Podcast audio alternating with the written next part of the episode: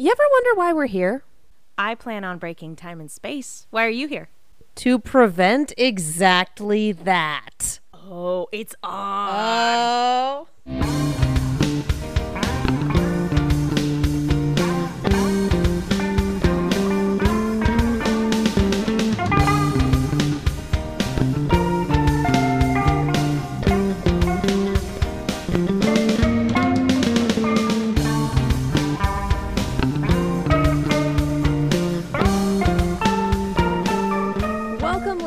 To RVB Recall, where we sit down and talk about all things red versus blue, including but not limited to Season 17 Singularity. Today we are looking at Episode 1 A Stitch in Time. I'm Katie Cullen.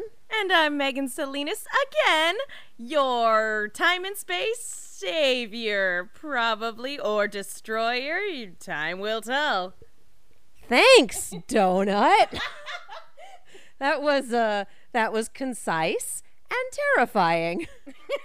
I mean, that's what we're in for this season. Like, we're we're just going to be traveling all through the not quite the multiverse, but like that's sort of what we're in for though. Different versions of all these characters as time and space keeps getting fractured. It's so cool.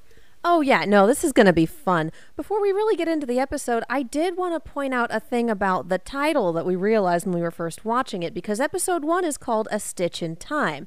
And there's a saying, A Stitch in Time saves nine. We have nine reds and blues, including our freelancers. I was going to ask if that included the freelancers, but yep, nine characters. Woo! So You- a stitch in time saves nine.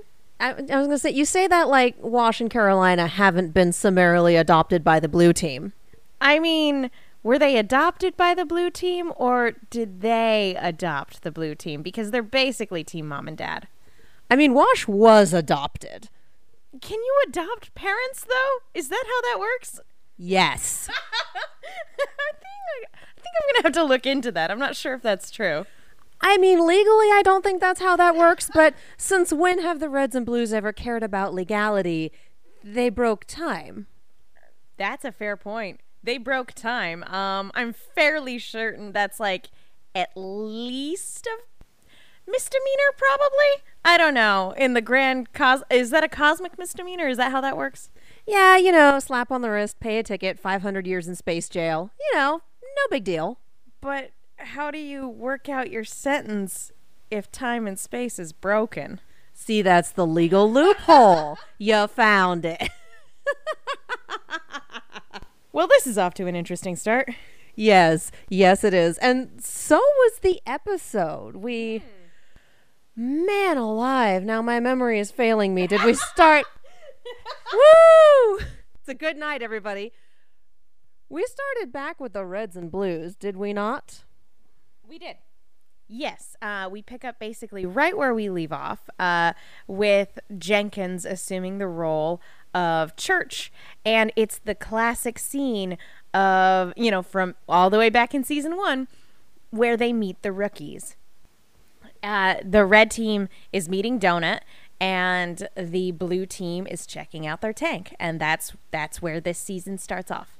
And we see Donut looks pretty much unaffected here. We see him first appearance in his bright red standard issue armor.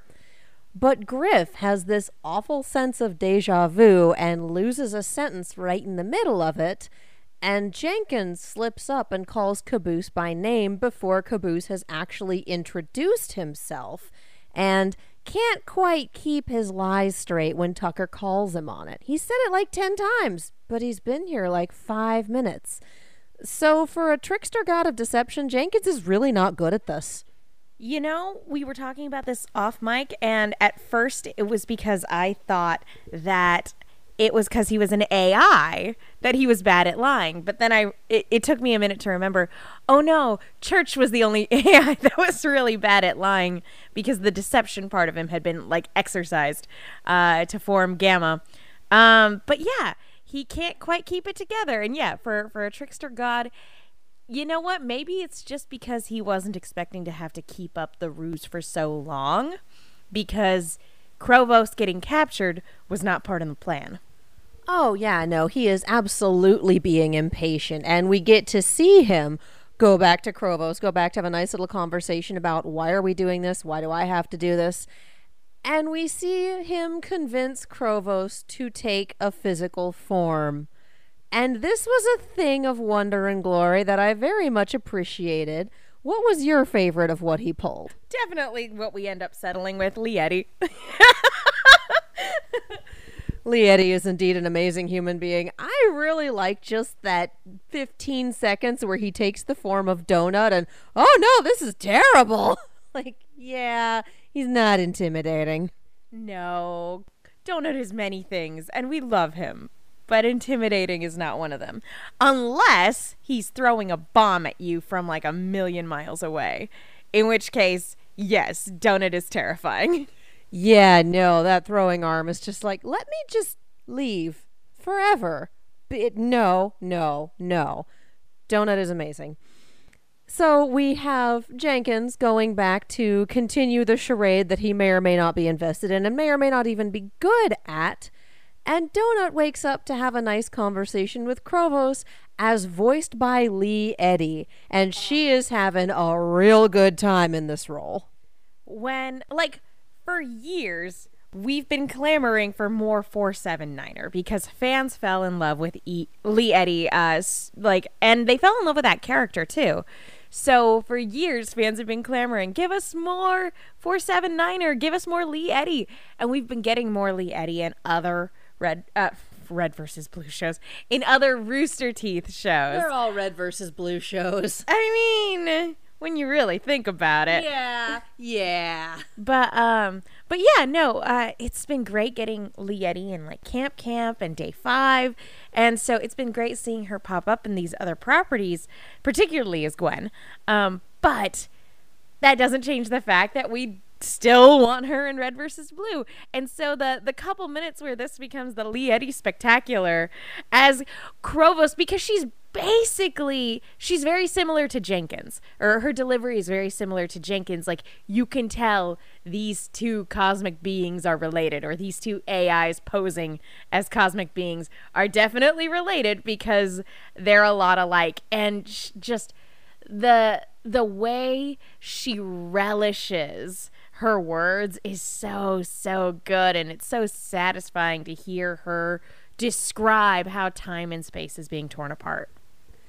And just some of the delivery that she has when explaining what's happening when even when talking about some of the alternate timelines like yes he had a short but enthusiastic life and oh that one's adorable. Yes yes it is. Like Chrovos Chrovos still very much has a personality in there and he's still pretty dang funny but you can't forget that Chrovos is also very much our villain of this story and is very and Chrovos and Jenkins are our villains of this particular season and they're very much trying to make our heroes fail.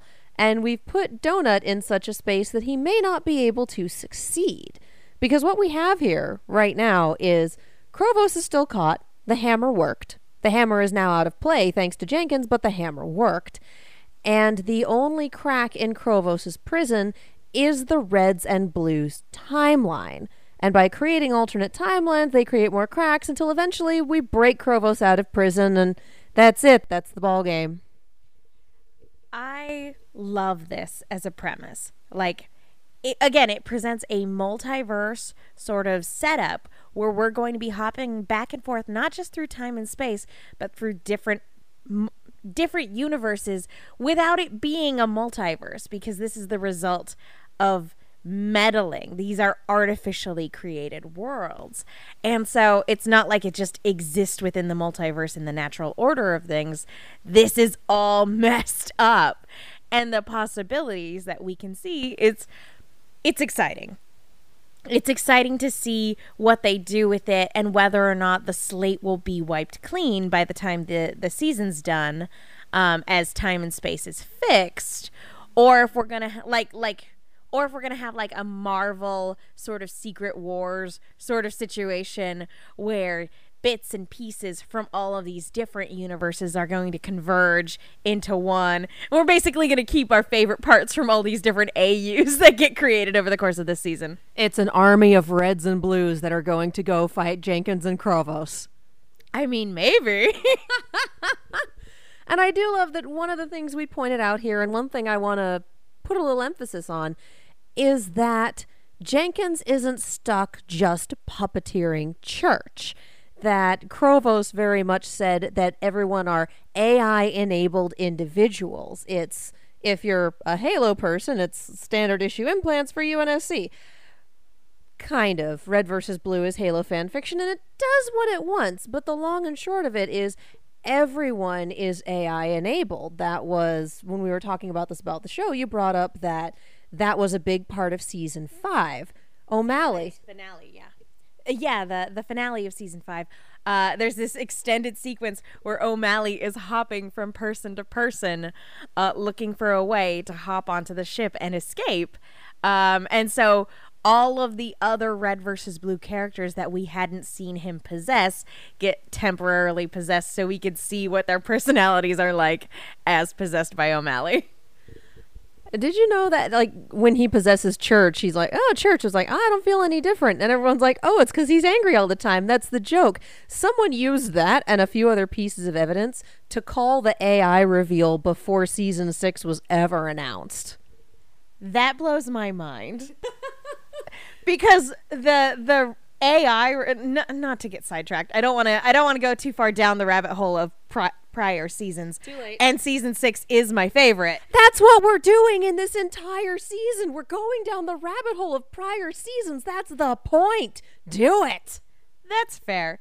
Um but so uh, the reveal of Church being an AI literally blew my mind. I made the mistake of watching that episode before I went over to a morning class, and I could not concentrate. I felt so. St- but then, like, fast forward, like about when a, like a couple months because the um the the DVD came out and everything and I bought the DVD fast forward a couple months to me sitting down with our college roommate at the time Tara uh, who's a fellow a fellow red versus blue fan. I pop in the DVD and I'm waiting for that reveal because again it blew my mind. I had trouble concentrating on anything else that day. I got no work done um, and we get to that reveal, and what does Tara do? Ha! she just gives like a single laugh, and I sat there and I felt so stupid that it was like a mind blowing thing for me. And she just went, huh, "That's funny." I mean, everyone reacts differently. That's hysterical, honestly, and it's it's very Tara. Well, it, it just shows how much I was invested in the character at the time. Because, yeah, again, Church is one of my favorites. So, like, Washington and Church, I think, go back and forth for me. And then Carolina's in there, too. So, it's just the three of them uh, fighting for control of my favorite, of the favorite spot. And yet somehow Church has kept control despite the fact that he would never win a fight against those two. No, not even remotely. I mean, Carolina might go. um, They might. They both might go easy on him because they feel bad for him. No. no. Since when do they ever? True. And speaking of going into past seasons, what I really like about the structure of this season, the conceit of this plot, is that I know there are a lot of people who got into Red versus Blue and they started with season six because that's when the plot starts, or they started with season nine because backstory, or season 11. Like they would start at the beginning of new arcs, but there are a lot of people who did not start at the beginning. And so, one, I appreciate the the throwbacks for people who have been here since the beginning, who started at the beginning, even if they didn't start watching it, you know, from day one. So there's throwbacks for people who do have significance for you ever wonder why we're here, or remember the jokes about the flag, or remember like all of the crazy stuff from the first five seasons. And it's also impetus for people who didn't watch them to be able to go back and see them in order to have context for what we're seeing now.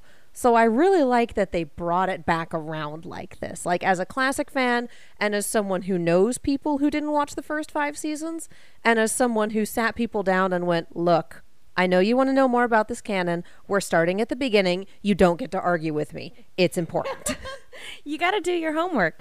Um, I can't count the number of times I watched season one. It's been a long time since I've watched season one, and I'm definitely overdue for a rewatch. But I watched it so many times in high school and college that I think that if I put it on, it might be like an old Disney movie where it turns out, oh, that's right, I still know every word.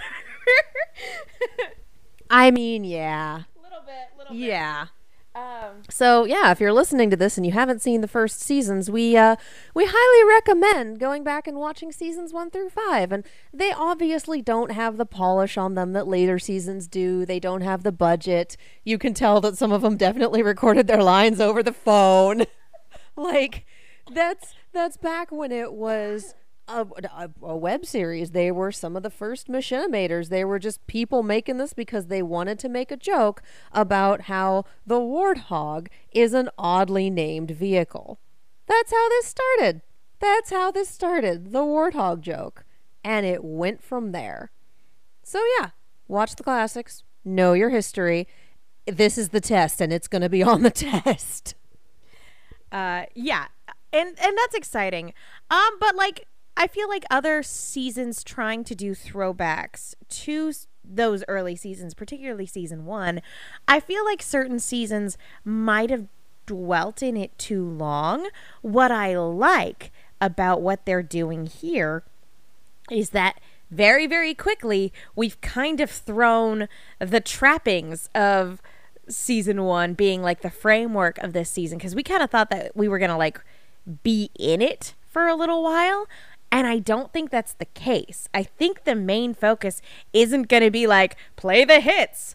I don't think that's what we're doing this season. I think what we're doing is that's the basic framework, and we're going to be following Donut through all of these different AUs essentially. And I think that's it. So what is initial what initially looks like it's just going to be retreading uh, season 1 again like um what was that season tw- 11? 11 and and you know no offense to anybody if that's your favorite season or whatever but i i really feel like going through the simulated version of blood gulch was something that could have been con- condensed so that we could focus more time on the freelancers like here i i feel Oh, was nine. Was that nine? That was okay. nine. Yeah, it's Chorus. it's been a while. Oh yeah, no, chorus was great. The chorus trilogy was fantastic. Um, nine was very much a transitional season, um, which is fine. Like sometimes that needs to happen. But yeah, so I feel like that season, all of the Blood Gulch simulated stuff could have been condensed, and I think that's what we're doing here. We're kind of getting those early things out of the way so that we can focus on this Rick and Morty esque jumping to different universes, basically. This is terrifying and I love it. I also think I agree with you. I think we're going to see a lot of AU stuff. I also think that we are going to not so much play the hits as it is set them up and then do a ton of audience subversion.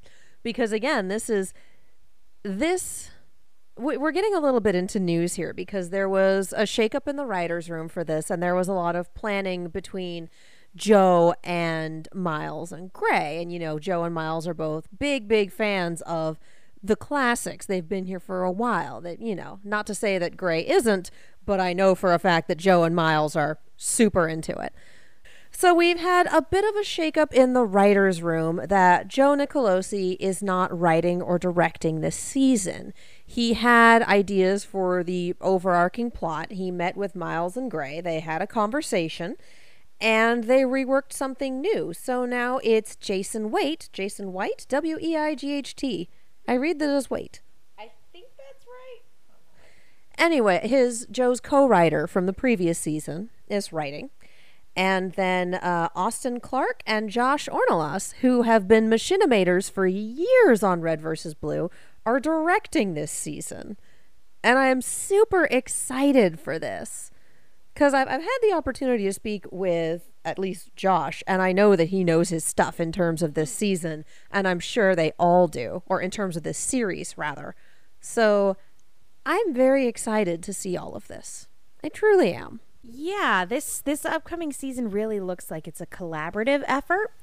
Um so yeah, I mean, not every season is a collaborative effort because that's the nature of machinima. Uh, um, but yeah, it looks like from a, a writing and production standpoint, this is this is a a lot of people whose hard work has really paid off in the past. I I really like a lot of those storytellers and the way and what they bring to Red versus Blue. I really appreciate that.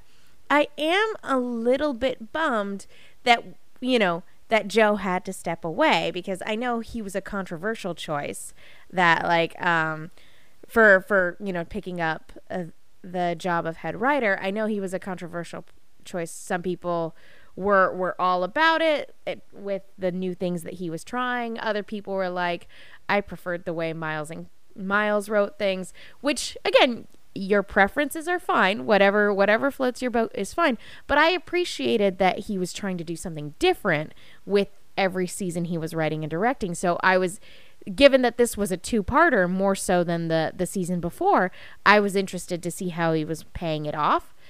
And so I'm a little bit bummed that he has to step away, but he's stepping away to go work on something else at Root at Red. Uh, I'm doing it again. Why am I calling Rooster Teeth Red versus Blue? Everything is red versus blue. But yeah, he's stepping away because uh, he has the opportunity to write on a different project, and there's not enough time to do both. So it's not like they're kicking him out. He got another opportunity, and so I'm bummed, but at the same time, I'm like, I'm happy for you, and I I can't wait to see what what this is, what he ends up working on. Oh, yeah, he's still at the company, and it should be a fun and interesting project. And I want to make a correction already because I did go and look it up. It wasn't Gray that was in that meeting with them, it was Jason. Ah. So that would make a lot of sense. you know, the person who's writing the show is in the uh, brainstorming meeting for the overarching plot of writing this season. You don't say. But it's we have two people who were very, very much into Red versus Blue from the beginning, and I don't know how long Jason has been a fan, how big into it he's been. I mean, obviously he wrote, helped write it last season, but I don't know his history with it as much as I know Miles and Joe's. But we have two, possibly three people who have been in it to win it since the first few seasons, and so they definitely know what they're talking about. Before we move on to our next topic, we wanted to say thank you to everyone who is supporting the show. Thank you to everyone who took a listen on iTunes. Thank you to everyone who is following us on Anchor and who is supporting this channel on Anchor. We really appreciate you guys, and you guys are the reason that we get to keep doing fun shows like this. You are the reason that we get to do this, and so are our sponsors. Rooster Team Radio is sponsored by Fred's BS, Breads and Spreads by Fred. Fred's BS is an LA local one man baked goods business that offers unique flavors in small batches. Whether you're looking for homemade jams, brownies, blondies, or brown sugar buddies, the best cookies you've ever had, Fred's BS can provide. All products are made in small batches with fresh ingredients, nothing is ever frozen, and Fred provides a plethora of flavors that can't be found in stores, like the aforementioned brown sugar buddies or his strawberry peach paradise sunrise jam. Also, if you're LA local, you can choose pickup instead of delivery and get your goods even sooner. Head to fredsbs.com and use coupon code The Rooster Team for 20% off your entire order.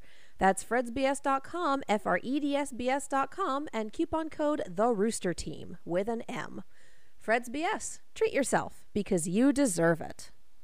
So I will be interested to see how all this plays out.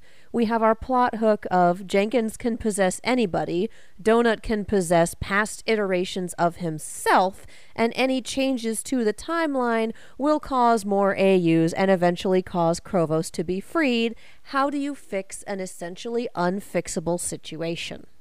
Um, you you hit it until it it done break and then you can put it back together? I don't know. Do you get temporal glue to to fix the crack? Um cuz yeah that right now this is the bad thing. Right now donut is playing directly into their hands. The i i don't really see any action that donut can take that isn't actively contributing more to the problem uh unless he convinces Jenkins to tell him how to undo the damage, or he finds another tool given to him by the gods that can maybe or maybe oh shoot. What if the way of fixing this is destroying the universes that get created from the crack? I mean uh, what i really think is i i think that the real solution is going back to that point of origin and preventing Washington from getting saved. I don't know if that would fix it and set every and reset everything or if that would just done break everything even more. Yeah, no, honestly and quite sadly, I'm pretty sure the way to fix this is to let Wash get shot. And I'm one of those people who didn't really agree with the decision and the consequences namely because I have a different interpretation of the character than I think some of the writers do, and therefore it's, you know, it's it's my head canon. How dare you? You know. oh no, my head canon clashes with the actual canon of the show. Whatever shall I do? Put it over in its own little corner and go back to it when I feel like having fun. That's what you do. Can can we can we take a moment to just address any fans out there who are salty at any given property for not for the writers not doing what's in your head canon? Um, can we just take a moment and say you need to check yourself? And if you're really that upset, just go write some fan fiction and then get over it if, if that's okay. Yeah, I don't I don't put writing fan fiction as a derogatory thing. No, no, no. no. Oh, yeah. I'm talking specifically about you. You know who I'm talking about. I'm talking about certain people on Twitter who can't get over how shows end and who feel the need to harass other people for not having the same interpretation of the character. Megan, Megan, Voltron is over. I it's know. okay.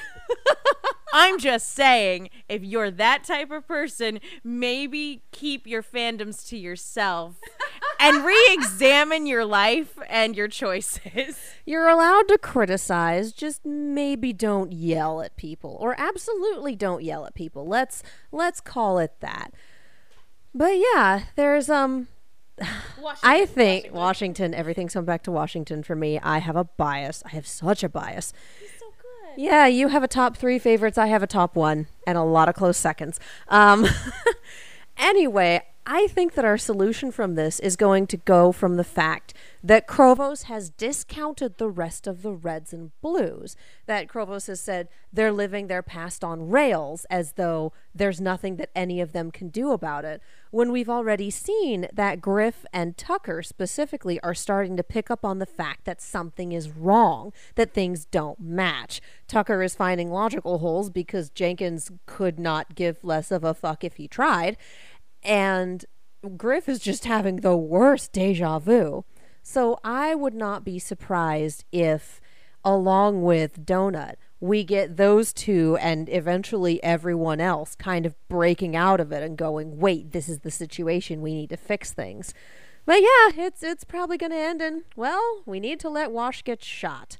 And whether or not Wash is cogent of the decision at the time and allows it to happen to himself is a whole other question that I would love and also hate to see explored because this show hurts me sometimes. You know, Wash would sacrifice himself for the greater good. Oh, Um, But um, I love the idea of Tucker, of both Tucker and Grif, being the ones to recognize that something is wrong, and then ultimately being the ones to step up and say, "We need, we we broke it. We need to fix it." Because the the last couple seasons have had a lot of focus on Grif really stepping up as a character and coming into his own and accepting a life of adventure. You know, after years and years and years and years of it refusing the call, he finally is has accepted sort of his life with the Reds and Blues and the the chaos that that brings. Um, and Tucker, a couple of seasons ago, had an entire trilogy in which he was stepping up and becoming the leader.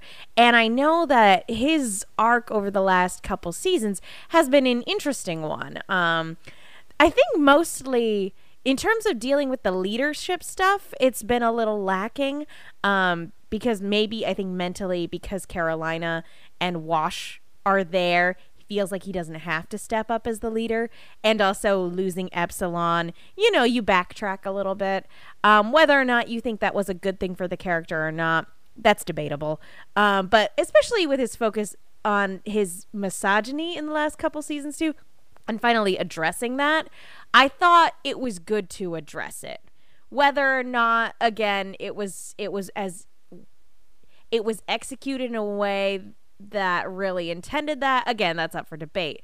But the point is is that those two characters have been focal points for the last couple seasons. So them working together to have to like to come together and fix this makes a lot of sense to me and i really dig that So yeah, I think that was kind of our predictions corner in terms of where we see the season going from here on out. Because you know we've had a whole twelve minutes, so obviously we can just predict the rest of the season with pinpoint accuracy. This is what you come here for, ladies and gentlemen: pinpoint accurate predictions.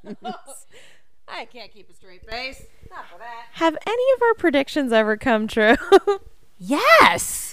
I know, but like I feel like we throw so much stuff at the wall that statistically something's bound to stick. Well, yeah, but then we can say that some of our predictions have come true. You see how this works? Numbers. Again, statistically, I guess that makes sense. Um I do want to ask since again we are going to a Rick and Morty esque sort of you sort of setup uh, where we're jumping from place to place. I do want to ask, what AU do you want to appear in this show, and do you want to um, either Donut jumping into or Tucker jumping into? What AU do you want to see? I want the AU where they immediately adopt Locus onto the red team after Felix dies. Like, oh yes, I have to leave now. No, fuck that. You're staying with us. We need to even out the teams. Blue team has two freelancers. Do you know how unfair that is? Congratulations, you're on red team now. Uh, there are lots of AUs I want to see. Now that you've said that, I want the AU where all of them went on Locus's paladin quest. They're a straight up like space D and D group. Uh, you know, and he's the paladin going on his little journey, and they're all just his party members. I I kind of want that AU. I also want, because I am a terrible person who has gone down this path more than once and would love to see an official execution on it, I want the AU where they did not give Wash a second chance at the end of season 8 and he wound up working with Locus and Felix on Chorus. The connections are there. Oh. Ow! Oh my god! Oh my god! I would love that. That would be amazing. They even all three have gray armor with an accent color. Dude, Washington stepping into Cyrus's place on the Merc team? Oh my god. I love that. That's amazing. Who came up with that AU? Did you come up with that AU? I'm not the only one who saw the pieces and went, you know what would be really fun to play with? The what if scenarios. Because he was working for the chairman, and so were the mercs, and eventually it would be, hey, I need another body down there to facilitate this. Do you still want a clean slate? Do this job. Once it's done, you're free. So it's not Wash as we know him in seasons 11 through 13. It's end of season 8, burned out, broken down, just wants to get the hell out of here. Wash, working with those two. How much awful, awful fun would that be? That would be incredible. Um, I, uh, I this is something we talked about when we did our reaction video. Um, it's not an AU I necessarily want to see, um, but I kind of like the idea of what would the world as we know it look like in in the universe of red versus blue. What would the world as we know it look like if Allison had never died? Because yeah, because there would have been no project freelancer. There would be no church AI, or if there was a church AI, it probably wouldn't have been tortured and turned into Alpha, Omega, all those other guys. Um, you know, Washington might have just joined the regular army. All of the freelancers might have just been in the regular army. They were. Yeah. Well, I mean, they wouldn't be in Project Freelancer, is what I'm saying. Um, so Project Freelancer never would have been a thing. What would have become of our reds and blues? Would they all have just been like denied service for the army and then lived normal lives on Earth? Or they all would have died in the war. I mean, Covenant are terrifying, terrifying aliens. Like, yeah, they mm, probably wouldn't have survived. Can I also see a world where the flood win? I I you know me. I love my horror movies. Let me let me get a horror movie AU. We're going into stuff that is way outside the scope of what this season has presented. Like, I think anything that's dealing with freelancers past specifically, anything that takes place before Ever Wonder Why We're Here and it isn't directly touched by any of the timeline, is probably off limits. That said, my god, a world where the flood wins is just a dead universe. Yikes. All right, well, we want to know what crazy AUs you guys want to see. We want to know all of your fun stuff, so give us some feedback, leave us some comments, subscribe, and catch us on Twitter at The Rooster Team if you want to tweet us your fun, crazy, ridiculous, wonderful fan theories. They don't necessarily need to be all of those things, but by nature of being red versus blue theories, they probably will be. Any other thoughts? Uh, just that again, I'm really excited for this season. Uh, I I love that Lee Eddy is our big bad, uh, and I think uh, we were talking about this off mic again. Probably the best line read in the entire episode was um, the discussion about shisno and what shisnos mean, and hearing Lee Eddy go, "Well, it was a term that the fates bestowed onto them, and the fates are racist." was just the best thing in the world. so, again, w- I'm so happy that Lee is a part of this show. I'm so happy that uh, of like just with the setup for this season, I'm so happy.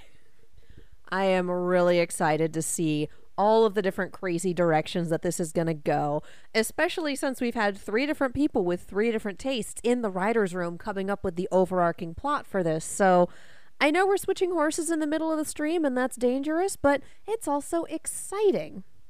So. Teamwork makes the dream work, is what I say to that. But red teamwork or blue teamwork? Yes. Let's go with that. So before we close out, Megan, where can the people find you? Uh, you guys can follow me on Twitter and Instagram at the Menguin. That's T H E M E N G U I N.